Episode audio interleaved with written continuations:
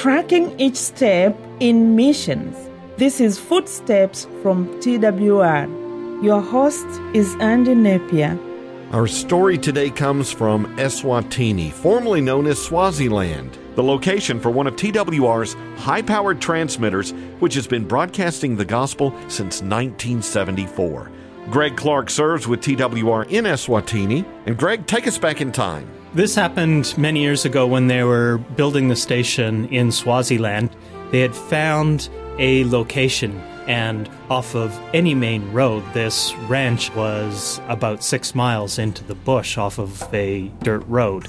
So it was very difficult to get trucks in there, get all the equipment and building supplies that they needed, and it was going to be very expensive.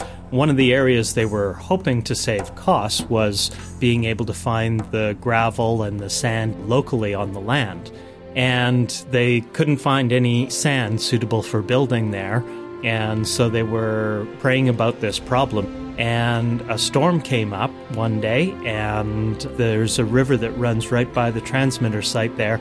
It flooded and when the water started to subside from that flooding there was this huge bank of sand that was deposited right there on the doorsteps of the building site for the transmitter.